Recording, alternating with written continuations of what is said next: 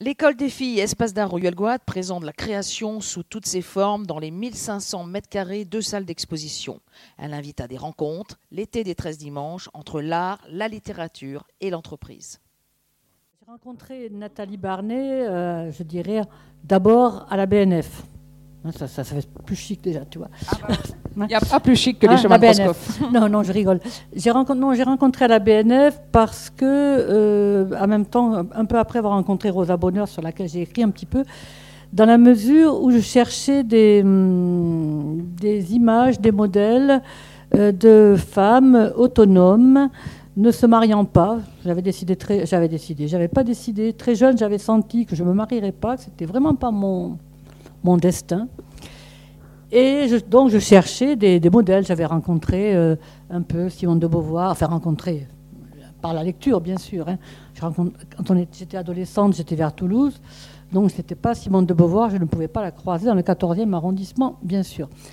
Mais donc quand je suis arrivée à Paris, après j'ai cherché à la BNF, à l'époque c'était les fiches cartonnées. Hein.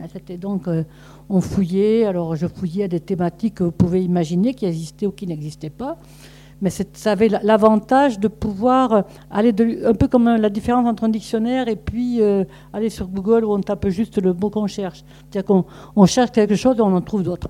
Donc j'ai trouvé Nathalie Barnet qui de toute manière était déjà un nom que je connaissais mais je ne l'avais pas nécessairement lu mais qui était euh, un peu un mythe. Voilà, alors Nathalie Barnet, l'Amazone de Rémy Gourmont, Nathalie Barnet, l'Amazone des lettres, avec la photo euh, à cheval sur à cheval, oui, à, l'Amazon sur un cheval, euh, la milliardaire euh, riche belle qui a eu tellement d'aventures et tellement de femmes dans sa vie. Voilà. Donc en allant la lire, j'ai rencontré ses œuvres et plus tard j'ai eu par différents hasards la chance de rencontrer, mais là réellement en chair et en os, Berthe Clérergue, qui, était sa, a été sa gouvernante pendant plus de 50 ans, qui était la, Céleste Albaré de Proust. Et c'était Berthe Clérergue qui habitait toujours au 20 rue Jacob, où Barnet a habité, et qui avait énormément de plaisir à raconter sa vie auprès de mademoiselle, comme elle disait, les histoires de mademoiselle, ce qu'elle avait vu, ce qu'elle n'avait pas vu, ce qu'elle pouvait imaginer, comment elle préférait Romaine Brooks à une autre qu'elle n'avait pas du tout aimée. Donc, comment à tel endroit, pour Romaine, elle faisait des gâteaux de gâteaux et pour l'autre, ta, ta, ta. Bref, des anecdotes. Mais c'était en même temps aussi mettre une, de, la, de, la, de la chair et de la voix sur une image. Et puis ensuite. Il y a eu un livre d'ailleurs sur cette oui, femme. Il y a eu ce livre qui s'appelle oui, Berthe ou un demi-siècle auprès de l'Amazone, qui est un ouvrage par Michel Cosse et qui parle aussi du. qui essaye de travailler, de, de donner un petit peu la une, autre vision, il y a eu des livres sur Nathalie Barnet, Jean Chalon entre autres, qui a écrit Portrait d'une séductrice. Et Michel Cos voulait montrer que Nathalie Barnet, qu'on voit toujours comme séductrice, Nathalie Barnet a une œuvre derrière, des aphorismes, Pensée de l'Amazone et d'autres. Et elle voulait montrer également quel était le contexte, qui était autour de Nathalie Barnet, qui a été un personnage qu'on retrouve dans des œuvres d'écrivains peut-être retracer un peu ce, Alors, Nathalie Barnet. Euh, Nathalie Barnet. Donc, Nathalie Barnet, 1880, l'ouvrage commence en 1899, on va y revenir. C'est une américaine euh, milliardaire euh, riche et belle et intelligente qui a un père qui va à un moment donné s'énerver, mais qui est quand même relativement sympa au fond. Une mère qui est peintre dont la devise est vivre et laisser vivre, au point qu'elle va quand même illustrer le premier ouvrage de sa fille, qui sont des sonnets amoureux adressés à d'autres jeunes femmes. Une sœur extrêmement sympathique qui est toujours là pour l'aider, Laura Barnet, qui va être toujours là pour soutenir Nathalie, pour faire l'intermédiaire entre elles, René Vivien plus tard, par exemple, et d'autres. Et elle, elle, elle, apprend le français évidemment très jeune et elle va être à l'école des ruches. Je ne sais pas si vous avez entendu parler de ce pensionnat des ruches, près de Paris qui a, euh, qui été menée par Marie Souvestre, qui était une directrice avec une méthode pédagogique très moderne. On lisait, on faisait du piano, etc. Et qui a accueilli de jeunes femmes de très bonne société, bien sûr. Dorothy Bussy, qui va, donner, qui va être l'auteur, qui était une amie de Virginia Woolf, et qui va être l'auteur du livre Olivia, qui a donné lieu à un film où a joué Edwige Feuillère, qu'on voit régulièrement dans les cinémathèques. Eleanor Roosevelt, qui, va, s'appelait pas Roosevelt à l'époque, hein, qui, va devenir Eleanor Roosevelt, et d'autres. Et dans cette éducation euh, extrêmement libre et très cultivée, elle se prend d'amour évidemment pour la France et pour la poésie, et elle décide de rester, en, enfin elle décide, son souhait quand même de rester en France. Et cette jeune femme euh, très, très américaine, en 1899, va rencontrer au bois, au bois de Boulogne, dans un endroit où on se rencontre euh, quand on est de de bonne famille. C'est pas le même bois qu'aujourd'hui, quoi. C'est pas le même bois qu'aujourd'hui. C'est un peu le même bois, mais c'est pas le même bois. C'est un peu le même bois, mais elle y rencontre. c'est pas le bois du Helgoat en tout cas. Non. Ah, c'est pas un endroit il faut se montrer.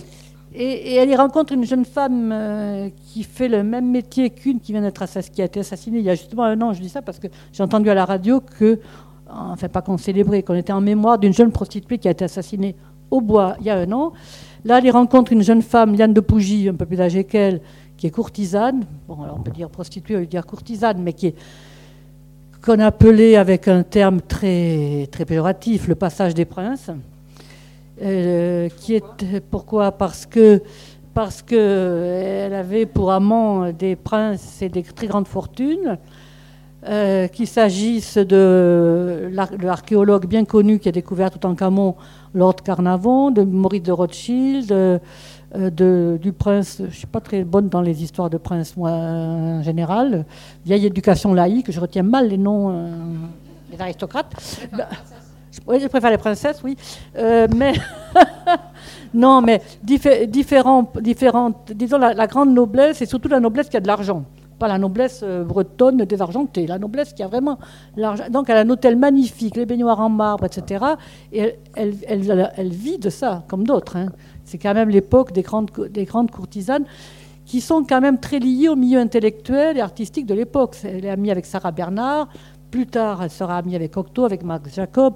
On n'est pas dans, dans, une image, euh, j'allais dire, stéréotypée de la belle courtisane qui est juste belle et puis qui, voilà, non, pas du tout. Mais elle danse aussi, elle fait des spectacles, elle, danse, elle écrit, elle, elle, a, des succès littéraires. Absolument. Liane de Pougy, elle a été élevée dans un couvent. Enfin, élevée à l'école, oui, vaguement, oui, je crois à Saint-Andoré. Elle s'est mariée à 17 ans. Elle a, eu un enfant qui est mort à l'âge de 14. Et, enfin, voilà. Elle, elle, prend un amant, son mari est jaloux, il lui tire une balle dans les fesses. Elle divorce. Et à 19 ans, c'est pas mal quand même déjà, à 19 ans, elle a donc divorcé, elle monte à Paris, qu'est-ce qu'elle peut faire? Elle n'a pas vraiment envie d'être couturière ou euh, femme de chambre au service d'autres demoiselles. Donc elle devient euh, ce que la, son amie Valtès de la Bigne et d'autres vont l'aider à devenir, c'est-à-dire elle est, elle est, grande, elle est belle, une, une belle courtisane. Une Ah oui, ça on peut le dire, oui. Mais euh, voilà, et c'est effectivement, elle, elle, écrit, et ce qui j'ai trouvé très intéressant jusque-là, moi, avant d'en venir à cela, j'avais l'image de Liane de Pougy, j'avais lu quelques romans d'elle comme ça, un peu par curiosité, bon, un peu, je trouvais un peu, un peu rasoir. Et en plus, on avait tendance à dire il y a un nègre qui l'a aidé à écrire, ta ta ta ta ta ta. Et on s'aperçoit en lisant ce sur quoi on va revenir, ben, qu'elle sait écrire. Non seulement qu'elle sait écrire, mais qu'elle écrit bien et puis qu'elle a vraiment une. Elle, elle écrit, elle lit. Et c'est une. Oui, elle mène une carrière extraordinaire sur le plan du métier, mais en même temps, elle a d'autres ambitions qui sont les ambitions littéraires tout en, en, pensant à sa carrière, elle va se marier à l'âge de 40 ans, effectivement, parce qu'il faut quand même, à un moment donné, rentrer dans le rang. Et on sait que la beauté va vite, hélas, euh, surtout pour les femmes à cette époque-là. Voilà, donc euh, j'ai rencontré Liane de Pougy bien après. J'ai rencontré par euh, différentes biographies, mais au début, c'est Nathalie Clifford-Barnet que je m'étais particulièrement intéressée. Voilà. Et cette correspondance, comment est-ce que, bah, tous les deux, mais toi, parce que Olivier après va intervenir sur Nathalie Sarraute. Comment est-ce que ben, ça vous est tombé dessus cette euh, correspondance J'ai rencontré Olivier euh, euh, à travers l'œuvre de Violette Leduc lors d'un colloque Violette Leduc. Nous saluons ici la présence de Mireille Brioude, présidente de l'association Violette Leduc. Je dis ça, il y en a qui sont intéressés par l'œuvre. Et voilà, donc on, s'est connus. À un moment donné, il m'a dit eh ben voilà, j'ai trouvé, mais il explique très très bien dans sa préface que je vous conseille de lire quand vous achetez le livre. Ben oui, il faut essayer de ne pas tout raconter quand même. Hein. Euh, Salomon Reynard, qui était un grand archéologue et qui est vraiment un très grand savant, s'est pris euh, d'amour pour l'œuvre de René Vivien après, après 1900. René Vivien qui, a pris, voilà, qui va devenir aussi à un moment donné une amante d'un Barnet Et il va rassembler énormément de choses sur René Vivien. Quand je dis prix d'amour, au sens de, euh, voilà, de ramasser les lettres absolument de tous les photos. Et il va confier à la Bibliothèque nationale, je, raccourcis Olivier, excuse-moi, je ne suis pas conservateur ni conservatrice, donc je raccourcis, il va confier à la Bibliothèque nationale un énorme euh, des coffres, des stocks, à ouvrir à l'an 2000 pour René Vivien. Donc tous les René Vivianistes savaient qu'en l'an 2000, il y aurait quelque chose de René Vivien qui allait sortir, donc la Bibliothèque nationale a catalogué. Et il y avait un reliquat sur lequel Olivier est tombé par chance, si j'ose dire. Et il m'a dit un jour, ben voilà, est-ce que ça t'intéresse? Et moi, j'étais un petit peu ailleurs, parce que Barnet avait été importante dans, ma vie, mon éducation, il y a, a 20-30 ans, je dirais même plus. Mais là, je me suis dit, ben oui, je vais me réintéresser à Barnet. Et j'ai été extrêmement heureuse. Je, trouve que c'est un cadeau d'avoir pu travailler sur ces lettres qui sont euh, absolument euh, passionnantes et cette correspondance Barnet-Pougy qui enrichissent énormément l'image qu'on peut avoir de Nathalie Barnet. Est-ce que tu peux nous parler de la correspondance ah, justement oui. après Alors donc oui, je peux, je vais essayer quand même. Donc Nathalie Barnet, elle est, elle, est elle rencontre, elle, voit, elle entrevoit Liane de Pougy, et on lui dit bah oui, mais Liane de Pougy, euh, voilà, c'est, sais pas exactement ce qu'on lui a dit, mais c'est une courtisane. Enfin, en gros, c'est pas, c'est, voilà, c'est pas ton monde. Mais elle veut absolument rencontrer Liane de Pougy. Nathalie Barnet, elle est très elle est très entreprenante, on peut le dire. Elle est extrêmement euh, libre de, hum, quand même libre de son temps aussi, même si parfois elle a quelques obligations. Elle a beaucoup d'obligations mondaines. Et jusqu'en 1902, c'est-à-dire la date de la mort de son père, financièrement, elle dépend de la famille, mais elle en dépend euh, au, sens quand même où elle peut écrire "T'inquiète pas." Je vais demander une émeraude et puis je dirais que je l'ai perdue et voilà, je la vendrai, je dirais que je l'ai perdue. Donc on est quand même mm, dans une forme de liberté quand même. On a des moyens financiers qui permettent voilà, d'acheter des tonnes et des tonnes de fleurs pour envoyer à cette euh, liane de bougies, pour se faire commander un magnifique costume de page chez Landolf, euh, qui était le grand... Euh, qu'est-ce qu'on pourrait dire Je ne sais même pas si on peut dire le Karl Lagerfeld de l'époque, pas vraiment, mais enfin, un très grand couturier. Donc elle envoie une lettre à Liane de Pougy, si vous voulez, je vous la lis, une première lettre qui n'a pas de, succès, euh, où elle dit euh, Si vous n'êtes las des amours qui passent, de ces rêves qu'un rêve chasse, recevez-moi. Pour ne pas forcer votre porte, j'attends une réponse dans la voiture. Dites que je peux monter ou revenir demain si vous n'êtes pas seul en ce moment, voulez-vous? Une américaine qui voudrait embrasser vos doigts roses tout en vous disant combien elle vous trouve belle. Pougy, elle s'est dit une américaine, elle avait son image des américaines, un peu grossière, tout ça, machin. Donc, ça ne marche pas. Elle en envoie une deuxième, plus longue, qui est, qui elle. Euh, je vous ai si souvent et tant admiré de loin, surtout ce matin, qu'un désir irrésistible me pousse vers vous. Tout en ne sachant si je serai la bienvenue, j'attends comme une petite mendiante à votre porte. Si vous n'êtes las de nouveautés, faites-moi entrer. J'ai envie d'entendre votre voix qui doit donner une âme au mot d'ici-bas.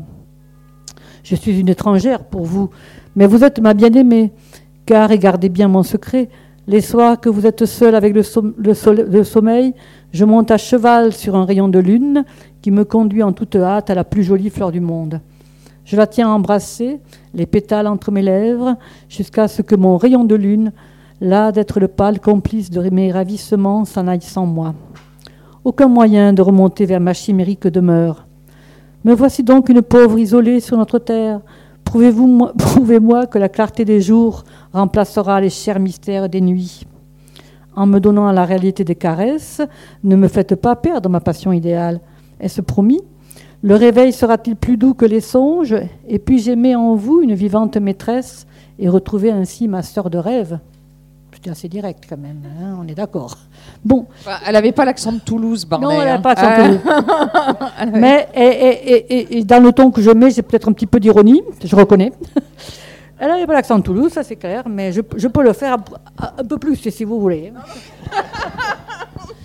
donc, euh, donc, Liane de Pougy est quand même intriguée, euh, mais en même temps, elle a peur d'être déçue, donc elle se cache dans la salle de bain. Et c'est Valtès de la Bigne, qui est son ami, qui se met dans le sofa. Barney rentre, tout est euh, enamouré, avec un énorme bouquet de fleurs. Elle se jette au pied du lit, du sofa. Puis en levant les yeux, elle s'aperçoit que c'est pas, voilà, pas l'objet de son amour qu'elle a. Et l'autre sort et tout.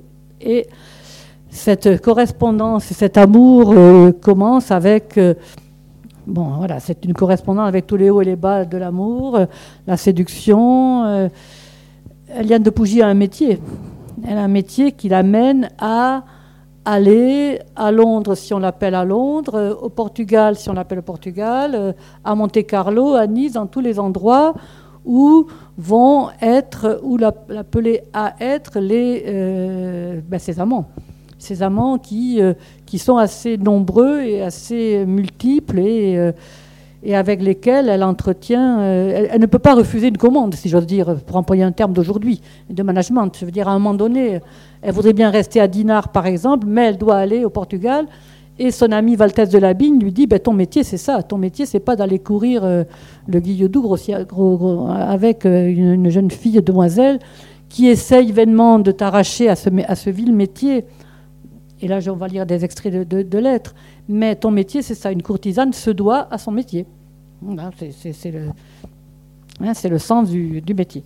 Alors, donc, il y a une correspondance. Moi, je, ce, que j'ai beaucoup aimé dans cette correspondance, c'est euh, la première chose qui m'a frappé, c'est cette intégrité entre les deux. Cette, y a, tout en étant dans la séduction et l'amour qui est en train de naître il n'y a pas de, a pas de tromperie. Voilà, euh, Barnet sait très bien ce qui se passe, ce que fait Liane de Pougy. Liane de Pougy ne s'en cache pas, elle n'essaye pas euh, de masquer, de raconter des bobards. Elle dit que, ça, elle dit que ce qu'elle fait là, elle ne, dit pas que c'est forcément extraordinairement agréable. Elle ne dit pas que c'est très moral, mais elle, elle, c'est pas qu'elle s'en vante, mais elle vit de manière extrêmement intègre, je trouve. Et euh, il y a des lettres d'elle qui sont très, très émouvantes parce que, euh, en, particulier, je ne vais pas vous faire pleurer, mais euh, si, si, tu veux pleurer, bon.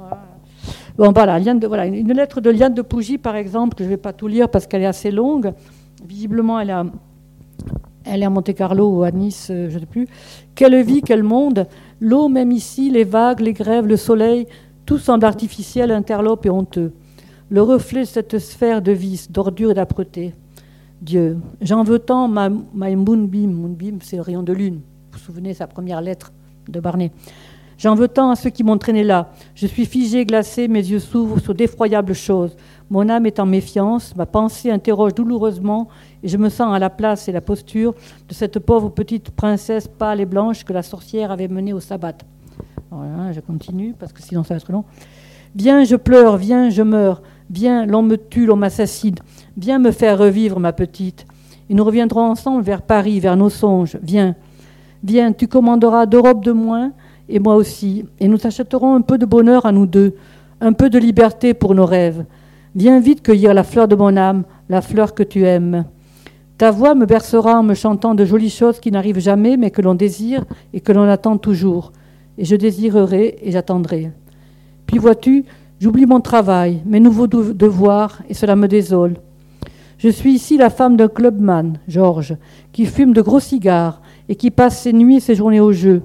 Je l'attends dans mon lit, sans dormir, enfiévré, sans rêver, attristé, en une douloureuse matérialité. Pourtant, en moi, la courtisane devrait être contente, car il vient de me mettre au cou un collier de cent mille francs des blanches perles que j'aime.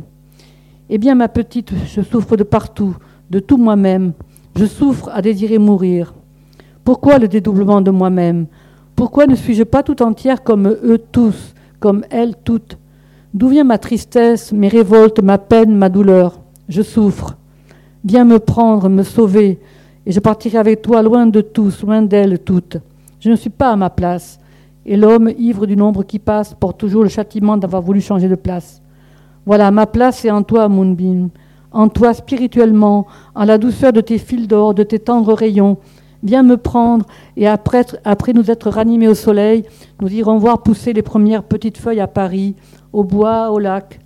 Tu m'emporteras sur un petit esquif frêle et léger, et nous voguerons loin ailleurs en nous rapprochant de nous-mêmes. Ah, la prison de nous-mêmes, qui a pu dire cela? En moi-même seulement je trouve l'espace, l'infini. La prison, l'entrave, c'est les autres, le monde, la société, la vie. Rose de Jéricho, cendre qui s'éparpille au moindre souffle. Viens, Nati, viens, Moonbeam. Vois, j'ai reçu des perles et je pleure. Et Nathalie répond Darling, Tu me fais l'effet d'une petite colombe hypnotisée par un vilain serpent. Pourquoi exclure ainsi tout idéal de ta vie? À quoi te servent tes blanches perles si elles ne te parlent pas d'une pureté iridescente de clarté? Vois-tu, cela ne vaut rien, c'est payé trop cher, puisque tu as des ailes qu'il faut pour planer au-dessus de tout ce qui t'entoure, pourquoi rester là-bas plus longtemps? Tu pourrais revenir à Paris, etc., etc. Mais je trouve que cette lettre de Liane, et on en a plusieurs, plusieurs comme cela dans, le lit, dans, la correspondance, est, extrêmement bouleversante en même temps et émouvante. Elle, exprime bien, à la fois ses perles, elle les aime. Mais à un moment donné, Barnet lui dit, euh, lui dit d'ailleurs, euh, je suis jalouse non pas de toi, mais de, cet hôtel. En fait, tu tu veux pas tu veux pas abandonner ces métiers parce que tu veux cet hôtel, l'hôtel de la rue de la Neva, entre autres. Euh, voilà. Et il y a une autre lettre où elle dit Je cherche le repos. Il y a toujours cette tension dans la de Il y a toujours cette tension. La, perle, en gros, le symbole de, cette vie de, courtisane, et le, et le, pleur, la culpabilité, la morale, qui va l'amener. Euh, qui va l'amener euh, un peu plus tard, enfin quand même carrément plus tard. Hein, ah oui, elle va, elle va finir sa vie comme sœur, euh, j'oublie l'ordre dans lequel elle était. enfin bon, elle va retrouver la foi chrétienne après s'être mariée au prince Jika et après des aventures quand même multiples. Et euh, elle mourra euh, effectivement dans l'amour de Jésus-Christ, dans une cellule qui était quand même une, chambre d'hôtel de Carlton à Lausanne. Donc euh, voilà. Mais, mais voilà, mon rival est un hôtel, dit à un moment donné, dit un moment donné Nathalie, qui est extrêmement lucide. Hein, voilà. Oui.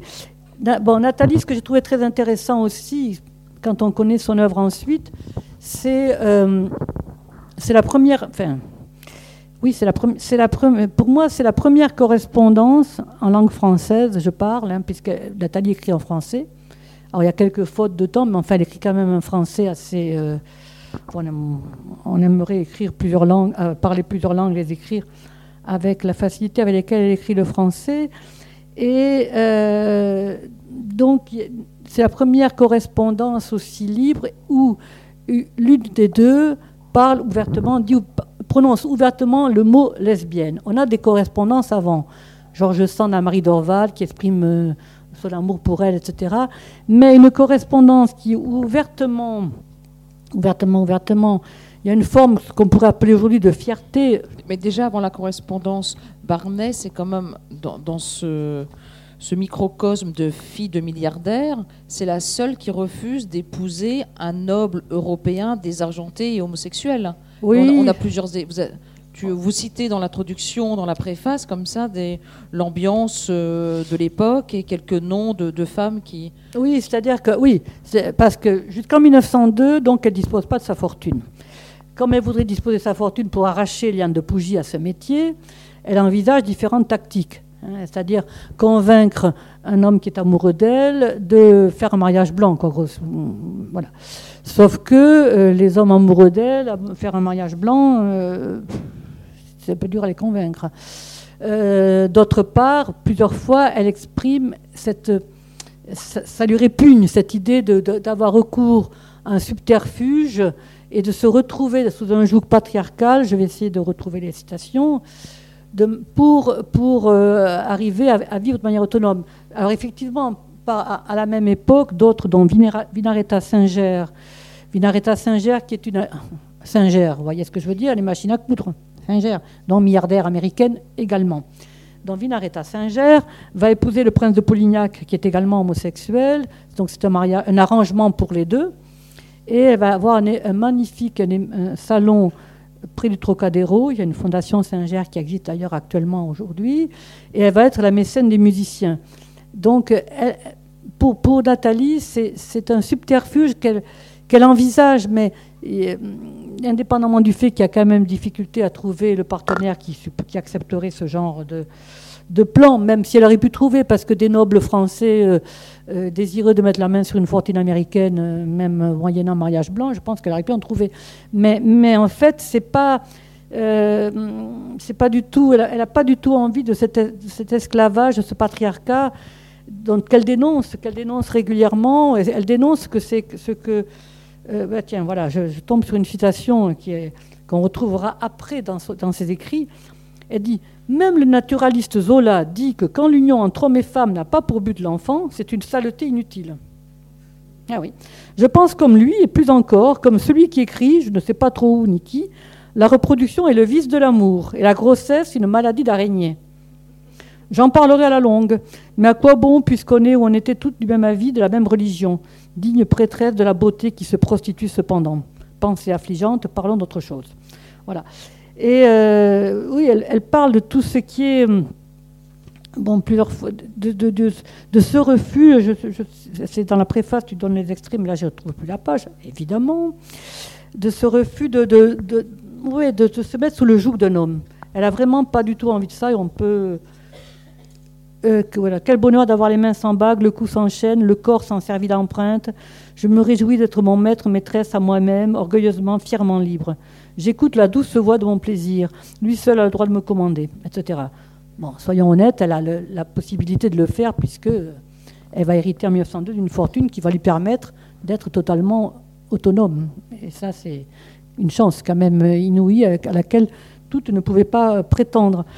Voilà, donc c'est une correspondance où je trouve qu'il y a ça qui est extrêmement important et on, trouve Nathalie Barnet qui ensuite va exprimer dans les aphorismes qu'elle va écrire et dans le salon qu'elle va créer au vin rue Jacob les différentes relations qu'elle va avoir, que ce soit avec René Vivien, Romaine Brooks, la peintre, la comtesse de Grandmont et autres, des, relations extrêmement libres. Et elle dit régulièrement, mais moi je suis américaine, moi j'ai l'esprit pratique, euh, moi... Euh, et, alors je ne sais pas si c'est lié au fait d'être américaine, mais il est vrai que la liberté qu'elle manifeste dans ses opinions, comme dans la manière dont elle vit son corps et, dont elle en parle, parce qu'elle en, parle extrêmement euh, ouvertement, il y, a, quelque chose certainement de, l'ordre d'un contexte très heureux dont j'ai parlé, mais aussi d'un caractère, je trouve, extrêmement heureux et tourné vers la recherche du bonheur et du plaisir et la beauté, avec ce côté individualiste. C'est-à-dire quelqu'une, elle va se dire, elle se dit féministe à ce niveau-là, mais elle ne va jamais s'allier à d'autres féministes qui, vont, qui réclament à la même époque, 1900, et un petit peu avant en Angleterre, le droit de vote, par exemple. Elle lit des livres qui en parlent, mais elle ne va pas se, se battre pour ces droits-là. Elle est très individualiste.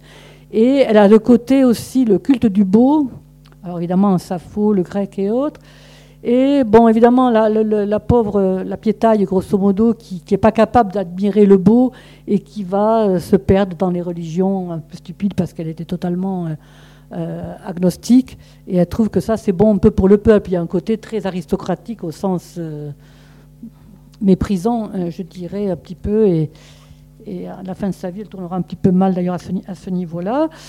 Voilà, mais, mais il y a quelque, ce que j'ai trouvé, moi, effectivement très important, c'est, une correspondance qui donne à voir, euh, comme on dit, aussi bien une liane de bougie complètement autre que l'image d'une courtisane qui après va terminer bonne sœur et dont on peut ricaner, mais de montrer que là, elle peut, elle est, non seulement elle écrit, mais elle a conscience de, sa, de, sa, de cette euh, double vie qu'elle est en train de mener, ses aspirations vers autre chose, et d'une Barney qui qui dès 1899, on est quand même en 1899 quand ces lettres sont écrites, c'est quand même l'époque où euh, le lesbianisme est un petit peu partout dans la littérature, Balzac et bien d'autres, mais vu par des hommes, vu par des hommes.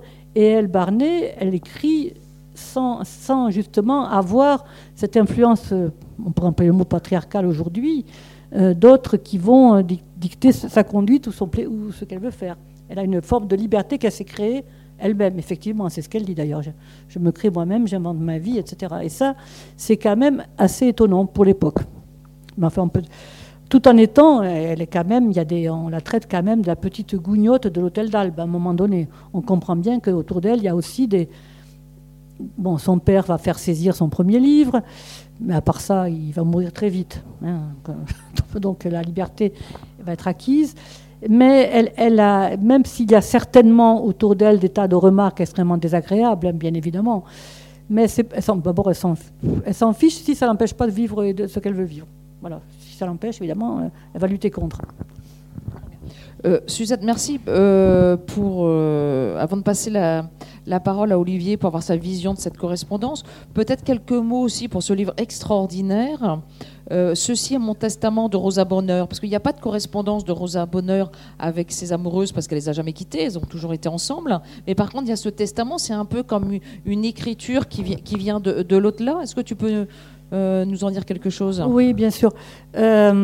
Rosa Bonheur, donc, qui était peintre animalière du 19e siècle, qui, était, qui, est, qui, est, morte en 1899, au moment où ces deux-là se sont rencontrés. C'est le, hasard. Donc, euh, oui, Rosa Bonheur, euh, je pense à, Zuka, qui est, qui est cette peintre dont les peintures sont ici, qui aimait beaucoup les vaches également. Donc, Rosa qu'on a caractériser un petit C'est leur seul point en commun. Leur seul point commun, oui, oui, leur seul point commun, les vaches. Mais on a tendance souvent à déconsidérer les vaches, donc euh, moi j'aime bien les vaches. Ah, non, non, Une petite fille de paysan, j'aime bien les garder les vaches. Et donc j'aime bien les vaches. Puisque tu parlais tout à l'heure de Salomon Reynard, euh, au Panthéon, quand même, il y a toute une frise avec des vaches. Donc euh, c'est quand même.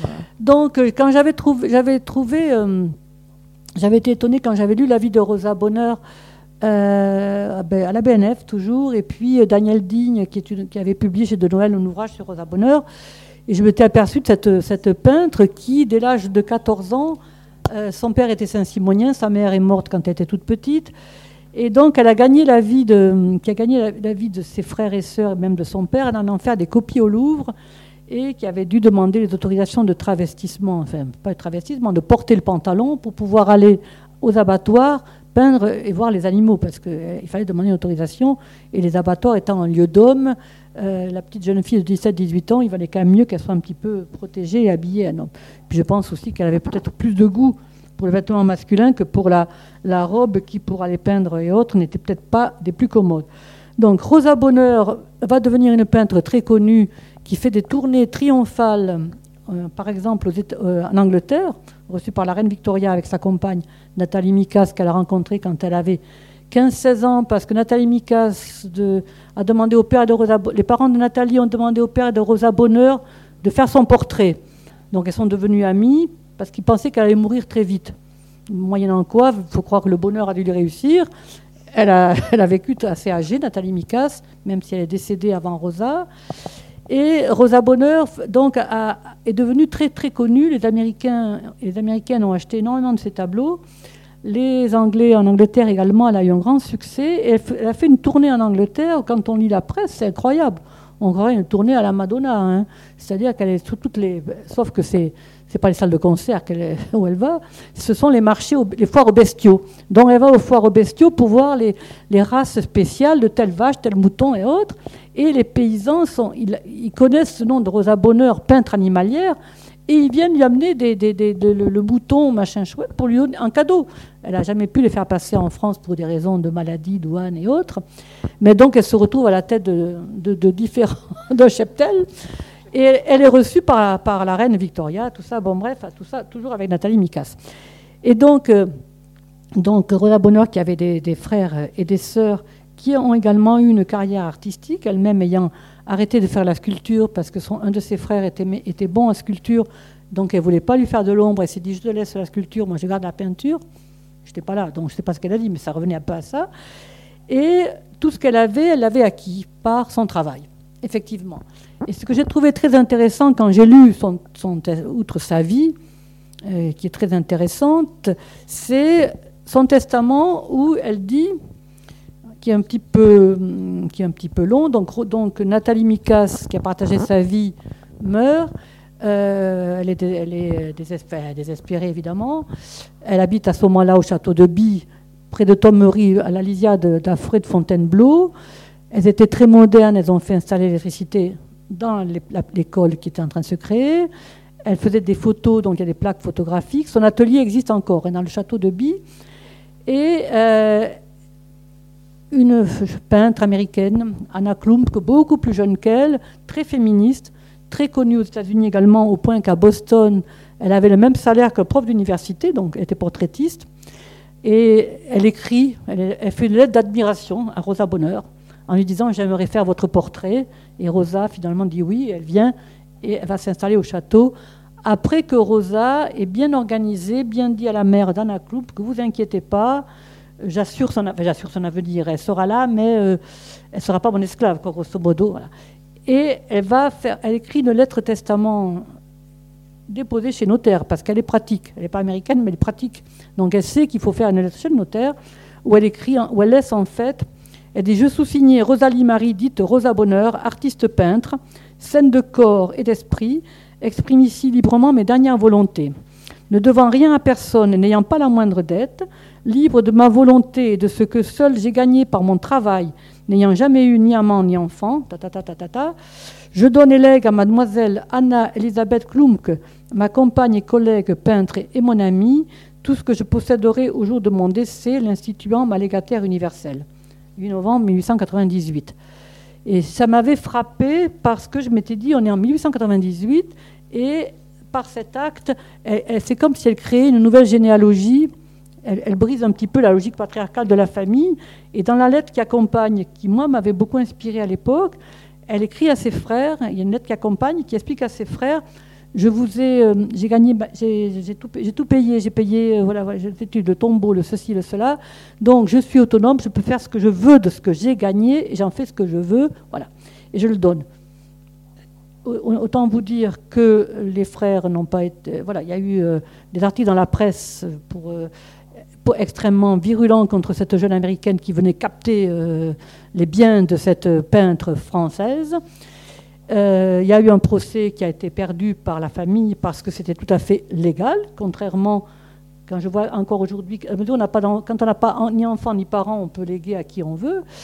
Et les frères donc n'avaient aucun, n'ont eu aucun droit, mais Anna Klumke, qui, se sentait mal, on voilà, qui se sentait mal, il y a eu une, expertise de tous les tableaux, elle a fait une vente, elle a, elle a finalement donné la moitié à la famille. Mais le château lui-même est resté à la famille Klumke. L'idée était à l'époque d'en faire un foyer de femmes artistes. Mais ce n'est pas ce qui s'est passé, mais ça c'est une autre histoire. Enfin, c'est une très belle lettre de l'au-delà. Voilà. c'est une très belle lettre de l'au-delà. On va applaudir euh, Suzette.